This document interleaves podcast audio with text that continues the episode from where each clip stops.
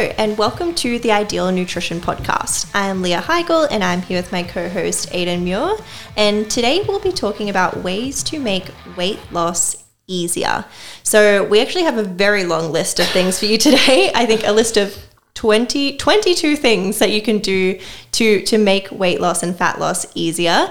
So, we're going to go a little bit into the kind of fundamentals around weight loss, give a bit of background, and then we're going to head straight into it. Yeah, and we may or may not get through all of them. We're just going to go back and forth and see. We'll see. Yeah. I think a few of these will be quick. yeah, okay. So we're going to go through um, a bit of background on fundamentals of weight loss because this is important for setting us up for everything else that we're about to talk through. Um, the overall fundamental principle involved in weight management is calories in versus calories out. That should not be a controversial statement. It is a simple formula, but there is many variables that go into it, which makes it a bit more complex. The body is literally made up of calories. One kilo of fat contains around 7,000 to 8,000 calories. A kilo of muscle contains around 1,200 calories. It's energetically expensive to create muscle. It takes about five times that amount to, to create a kilo of muscle. Whereas body fat gets stored far more easily and it just takes that 7,000 to 8,000 type of number. The body burns calories every day doing a variety of different things. For example, your heart pumping, lungs breathing, brain functioning, etc., etc., before we even start talking about movement and stuff like that. We only get calories externally from food and drink, and we also have internal stores of calories. And calories are simply a unit of energy, so that means they can't just be created from nothing and they also cannot just disappear either. That's part of what people are referring to when they're talking about this whole quote unquote law of thermodynamics. Um, calories either need to be like utilized or stored, they can't just like disappear. When we eat more calories than we burn, not controversial, it's easy to see how this leads to fat slash muscle gain because there is a surplus of calories available that need to go somewhere. If they haven't been utilized, they need to be stored on our body. When we eat less than we burn, it's easy to see how that leads to fat loss. That's where things start to get a bit more controversial in terms of people start talking about how hormones and everything like that fit into it. But the simple way of talking through that is just that Hormones affect both sides of the equation. Hormones can affect how many calories we eat and how many calories we burn. There's many variables that go into this, but the overall principle of calories in versus calories out obviously matters. So, when we are talking about ways to make weight loss easier, simplifying it down, we are simply talking about ways to make it easier to create and sustain a calorie deficit. Absolutely. That was a really great intro. So let's get straight into the things that we can do. The first thing we're going to touch on is protein. Protein is great for many reasons, but having a high protein intake during a caloric deficit can help with satiety tenfold. Like it's really great in terms of having high protein meals consistently across the day to form an overall high protein intake can help with hunger management, satiety management, therefore making a calorie deficit easier to sustain. On the flip side of that, we also have the body composition stuff. So, if we are aiming for fat loss specifically, because obviously we can lose both muscle and fat as part of a caloric deficit, if we have a higher protein intake, so upwards of around that two gram per kilo body weight as a rough target, then we are more likely to be losing more fat and less muscle mass. And chucking another variable in there, we've also got the thermic effect of food, which is a very small detail in amongst all of this, but protein has a slightly higher thermic effect of food versus carbohydrates and more so than fat as well. This is a small variable, but this does mean energy expenditure is a little bit higher per calorie from protein, basically. So that plays a tiny role, but a lot of the things we're going to talk about play small roles and it all adds up. Another thing that comes into this category as well is fiber. So Fiber is once again more satiating. It also kind of sets things up to kind of probably change your food choices a little bit unless you're using fiber supplements. Being like, if you're trying to eat out and you're trying to get high fiber foods, you've got to go to different places or get different foods and stuff like that. Um, it can slow digestion a little bit, which is part of why it helps with that whole satiating thing. It's mostly indigestible. Technically, it contains calories. For example, soluble fiber is probably around two calories per gram um, but it's largely indigestible. So eating higher fiber is something that's also going to help a fair bit too. The timing of meals can also be a substantial thing to consider during a caloric deficit. There are many different ways that you can approach this. I find that there is not a one set rule for caloric deficit that is going to be a game changer for everybody, but typically eating frequent meals and snacks throughout the day that are not too frequent but also not too infrequent for your own personal appetite management is going to be something that you should consider and then maybe even just play around with how you are timing meals across the day and certain times that you feel like your appetite management could benefit from having a meal or snack uh, can be a great way to overcome some of this hunger stuff. And adding another layer onto that, Paying attention to the size of your eating window can also matter as well. So, I'm not necessarily talking about intermittent fasting. For example, if we were looking at 16 8 fasting, where you've got an 8 hour eating window. Um, but there is some clues, some things to be learned from there. If we look at every randomized control trial that's ever been done on intermittent fasting, it has resulted in weight loss. So, like, we know that people eat fewer calories when they have smaller eating windows. But what I'm really talking about, because I'm not like, there's many reasons why I don't just blanket be like, everyone should intermittent fast. It's like heaps of reasons why I don't do that, obviously. But let's take some clues from there and then look at the other extreme end of the spectrum. What if you had a greater than 14 hour eating window? And that's not as crazy as you think, because it could be like, what if the second you get up, you start eating? And then you have a meal relatively close to bed. Then you just have this really long eating window. I'm going to use a very, very practical example some people wake up really early, whether it's to exercise, whether it's to do other things, and they might have breakfast at let's say anywhere between like 4:30 and 6 a.m. But then say they want to have lunch at the same schedule as everybody else. So let's say they have lunch at like 12 or 12:30 or 1 or something like that, maybe even 2 for a late lunch.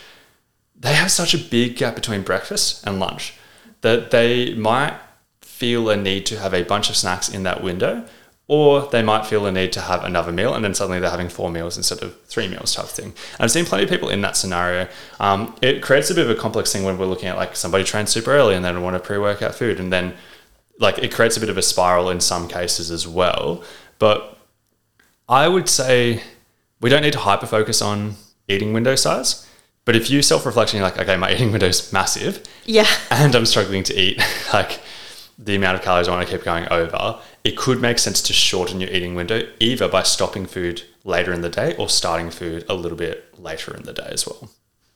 Other hunger management tools following on from that could be an, an awesome thing to consider as well. So, Things like volume eating, for example, can be a way for us to be more satiated with less calories coming in. So that's essentially going for your high volume, low energy density foods like bulking your meals up with a ton of non starchy veg would be a great example of this, and opting for higher volume foods that have lower calories so that you are filling your stomach so you feel satiated but not necessarily consuming as many calories as you would have otherwise. Also, doing things like water before meals or just generally being hydrated and having enough fluids throughout the day seems to be pretty good from an appetite management perspective. Um, and then also just being okay with some level of hunger can be an important part of maintaining a caloric deficit for that longer term. There is always going to be some level of hunger, usually, that you kind of have to deal with at a certain point to maintain a deficit for fat loss. So I think just there's so many things you can do from a hunger management perspective, but also just being okay with some level of hunger. Yeah, it's like we're trying to make it as easy as possible, but sometimes it's it's still going to be hard. There's still exactly. some level of hunger, and with the water before meals thing, there is some interesting research that's typically not super long term. Finding there's one study that comes to my mind. I don't know if this will be in show notes because we are basically just doing this off the top and haven't like prepped our show notes guy for this. Yeah. But there's one study where they had people who had 500 ml of water before each meal, and they were just eating ad libitum. And on average, they consumed 76 or it was 70 to 80 calories fewer than the people who didn't have water before meals over all three meals. So that added up to like 200 and a little bit calories that they ate less per day. And for whatever reason, they didn't catch up on snacks. It actually led to people eating fewer calories on average. Using a bit of common sense, do we think that that would work over a 20 week period. like, no, obviously it would not. Like, I, I'm pretty big on if you use any hack to kind of like quote unquote trick your appetite or trick your hunger, after a period of time, it just like rebalances. Like it gets Your body's going to catch on. yeah, yeah. Um, but it, it is a useful tool being like, if you're like, hey, I want to do a four to six week mini cut or something like that, fat loss phase, tools like this have their place. Another one we'll go through is, I guess, we'll, we'll go through back and forth on some more things. So I just want to talk about vague topic of flexibility versus restraint. Um, figuring out a great balance for yourself with this is super important. You don't want to swing the pendulum too far in either direction. Um, if you swing it too far in restraint in that direction, saying no to anything that you deem as quote unquote unhealthy, it's unlikely to work. How many people around the world do we say who eat 100% healthy 100% of the time? It's quite rare. Um, and in those cases, then you start looking at stuff like is there disordered eating involved? Are they happy? like, deep questions, right? Um, at the other end of the spectrum, if you are too flexible, it could also make it difficult. If you say yes to everything all the time, it can be hard to achieve certain goals. And this is not even just in food, in relation to food, like that's in relation to other things as well. But finding a balance where you are flexible enough that it's easy to be consistent and everything like that, but also showing enough restraint at times that you can achieve your goals is pretty important too. In a very similar vein, we have the variety versus consistency argument, in particularly around eating the same foods or eating a lot of different foods. So we know that a lot of novelty seeking with food. So when we're constantly eating new and different things, that we are more likely to consume more calories in any one meal or with any one specific kind of food. So having some consistency in the foods that we are choosing could make it easier to consume less calories overall than if we're consistently introducing new foods, particularly ones that are like more highly palatable. Yeah, and I don't know if I've shared this on the podcast, but greater than 90% of the people who have come to see me for weight loss where they've already lost over 20 kilos before coming to see me are super similar in the fact that they are super routine oriented. Yes. And they can literally just list out like breakfast is this, lunch is this, my snacks are these things, and dinner is like these five things on rotation. It's almost to the point that it's like annoying, like how, how um, consistent and but like the point that's where I come back with also that like flexibility versus restraint, just being like how many people do we succeed who do that all the way through their entire journey and have no flexibility? Like it's it's very rare to see people succeed that way, but it's also a very common theme that they have a lot of consistency with their foods as well. I think there's also so much value in being able to somewhat autopilot your Exactly, habits. Like just being able to like, I know what I'm doing. I'm just going to rinse and repeat. Obviously, there's some level of flexibility in there, but it's routine, routine, routine. Yeah. So now we'll talk about, I guess, tracking versus not tracking. We obviously both know you can achieve this either way. Like you don't have to necessarily do one or the other. Um, advantages of tracking is you know pretty closely exactly what you are consuming from a calorie perspective. It makes it quite mathematical where you say you have a calorie target, you just hit that every single day, or you have different calorie targets for different days. You can now be flexible with food choices while still hitting that. For example, you could have a set day of eating or whatever, but then you get invited somewhere and you've got to get something different. Like say you go out to Grill'd for a burger you can go on their website, look at their stuff, and then mm. add that burger and then change the rest of your day to make it fit, right? So you can do that. You can see like a tiny bit of hesitation where I'm like, you know exactly what you're eating because I know there's smart people who listen to this who'll be like, but what what percentage of those calories are absorbed? Like, what about the nutrition? Like, there, there's obviously a bit of margin for error, but it gives you a pretty good guide about how many calories you're consuming.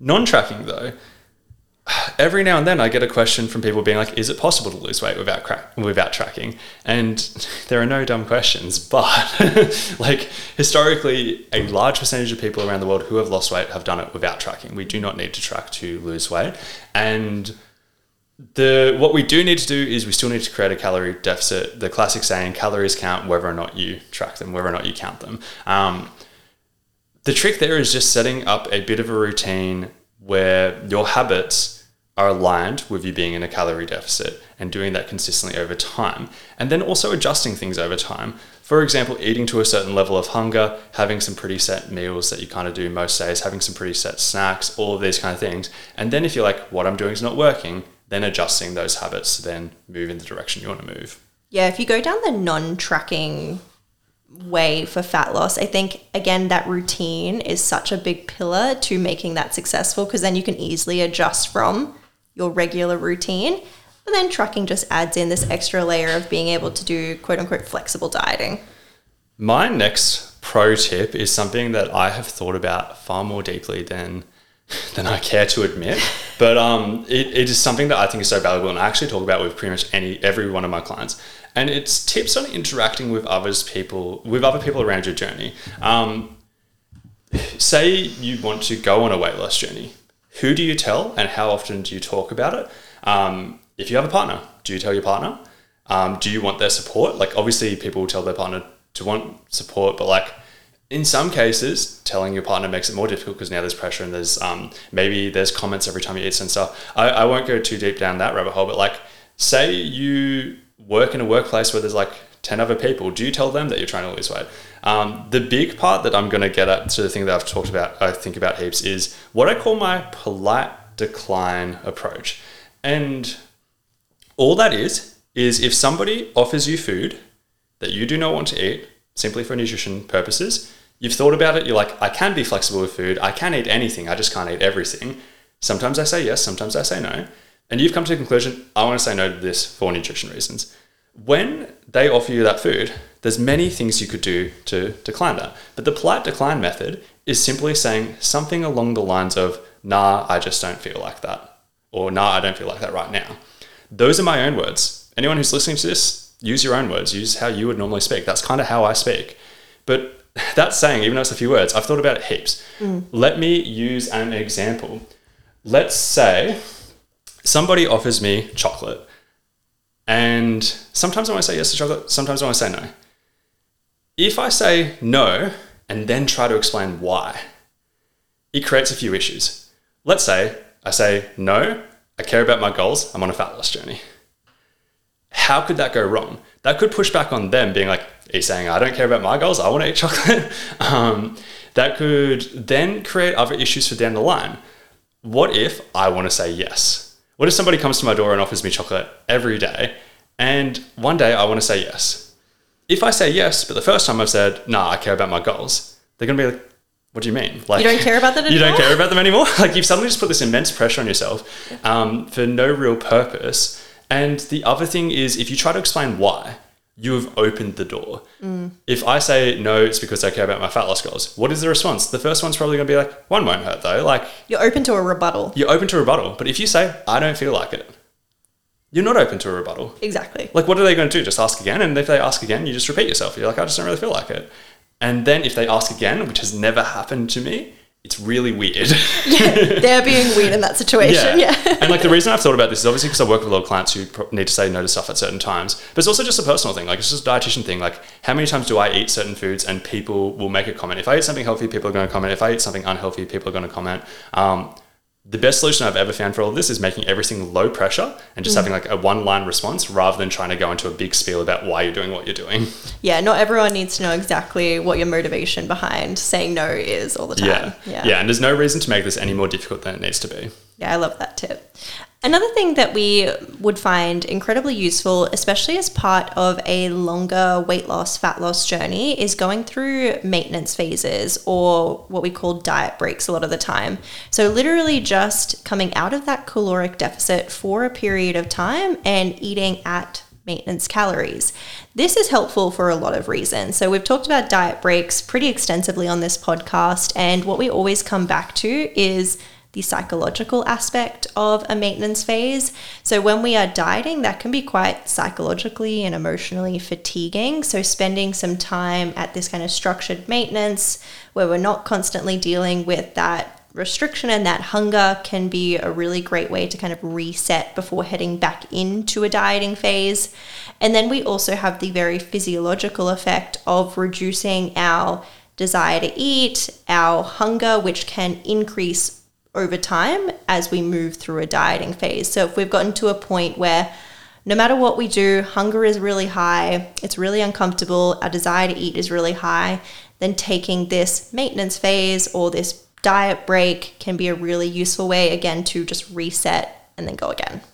From that calorie perspective as well, another tip is choosing an appropriately sized calorie deficit. If you go too low calorie, you'll often feel more hungry, more fatigued, more restricted, all of these things. If you go too small with the calorie deficit, it'll just take forever. You're just like in a fat loss phase for a very, very long time. So somewhere in the middle probably makes sense. But what I, I definitely find, I assume you find this as well, Leah, is that people when they're doing things by themselves go far more aggressive than they need to. And then it doesn't feel good for a variety of reasons. And then they don't want to do it. like there's many reasons. Yeah, I love that sweet spot of we're making fast enough progress for motivation to remain high, but we're not going so fast or have such a large calorie deficit where they're miserable. Yeah, exactly. Yeah, so just paying attention to that. And like even just like on like whenever I do Instagram Q and A's, like there are so many people who will say things like every time I enter a calorie deficit, I just feel like trash. Mm. And the first way I think about that is like if you feel good at maintenance calories, what if you had one calorie less than maintenance calories? You'd feel fine, right? Like, and like that's a dumb example. I'd never encourage that to anybody. But there's obviously a point that if you reduce by like 100 calories, 200 calories, where it wouldn't feel trash, like it would feel okay. Yeah, a lot of people just jump straight to a very aggressive approach, and you're like, obviously that's going to have its cons. Yeah.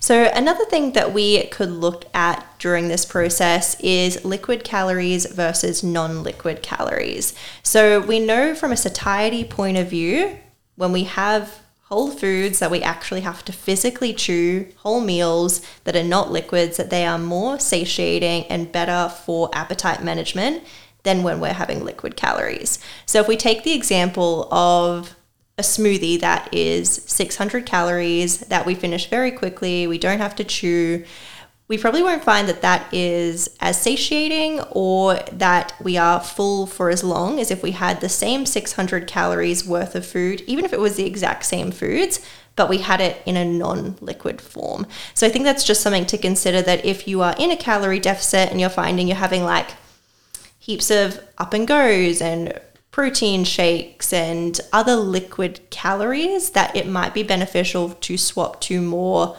whole foods. Yeah. And another something along those lines is like the ratio of snacks versus meals. Typically, meals are more filling than snacks.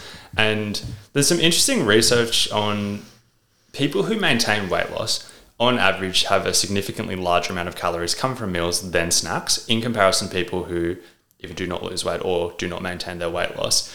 And I am somebody who often includes snacks in my plans for clients and stuff like that, just to round out the nutritional profile of their diets in many, many ways. Like there's a few things we can add in through snacks, but it always has me conscious about being like, I don't want to go too far in that direction. Like we don't want to be quote unquote grazing across the day and everything like that. We still want to have a priority on meals. This is also unrelated to that point, but something that I think about a bit in relation to like, let's say you have a big lunch out and then you're like, oh, I want something light for dinner. I don't want to have a full meal or something like that.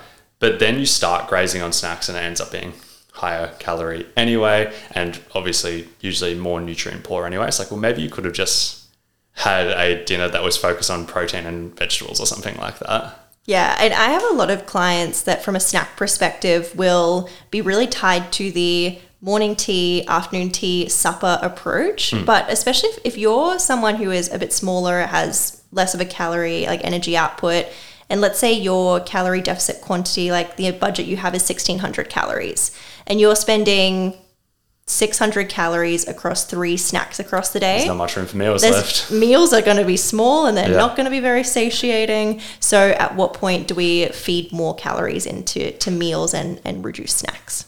So, we've probably got time for a few more. Which ones do we want to go with?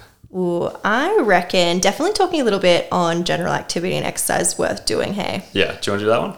Yeah. So when we're thinking about ways to make fat loss easier, general activity and exercise is obviously going to play potentially a big role in being able to create a caloric deficit without as much restriction to food intake. So, allowing us to have a little bit more budget for food coming in. So, from a general activity perspective, this can relate to just the incidental movement we do every day. So, if you were someone pre diet who was doing eight to 10,000 steps per day, okay, that's probably a pretty awesome thing to maintain during a fat loss phase. Or if you're someone who has very little incidental movement, maybe even looking to increase that amount of steps per day just to increase that overall caloric output. Obviously, you can also add structured exercise. Exercise has benefits from a variety of viewpoints, from health and just generally. Like, ideally, we're not all about promoting exercise just for the point of calorie, Calorie output or Yeah. burning calories. But look, it's probably beneficial regardless whether you're in a calorie deficit phase or even just maintaining your fat loss to have some kind of structured exercise as part of that. Yeah, huge fan of that. The final one that I'm going to do is just a quick one, just being like, probably worth checking your hormones if you're concerned about that. Like taking taking a moment, going to the doctor, get a blood test, checking your hormones just in case. Um, one of the main things you'd be looking for is a thyroid panel just to see how your thyroid is functioning. We know that if you have hypothyroidism, um, you likely have lower energy expenditure, but we care about that for other reasons too, because like it obviously it presents with other symptoms that obviously matter too.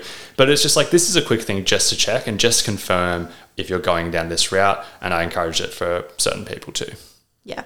So lots of things that we can do to make fat loss and weight loss easier. So hopefully you've taken you're able to take a few things from here. There's a few things that we didn't get to, but it's all kind of part and parcel. We covered the really important stuff. Um, so yeah, hopefully you can take something away that's helpful. Perfect. Well, this has been episode 139 of the Ideal Nutrition podcast. Thank you once again for listening. And as always, if you have not left a rating or review, we would greatly appreciate that.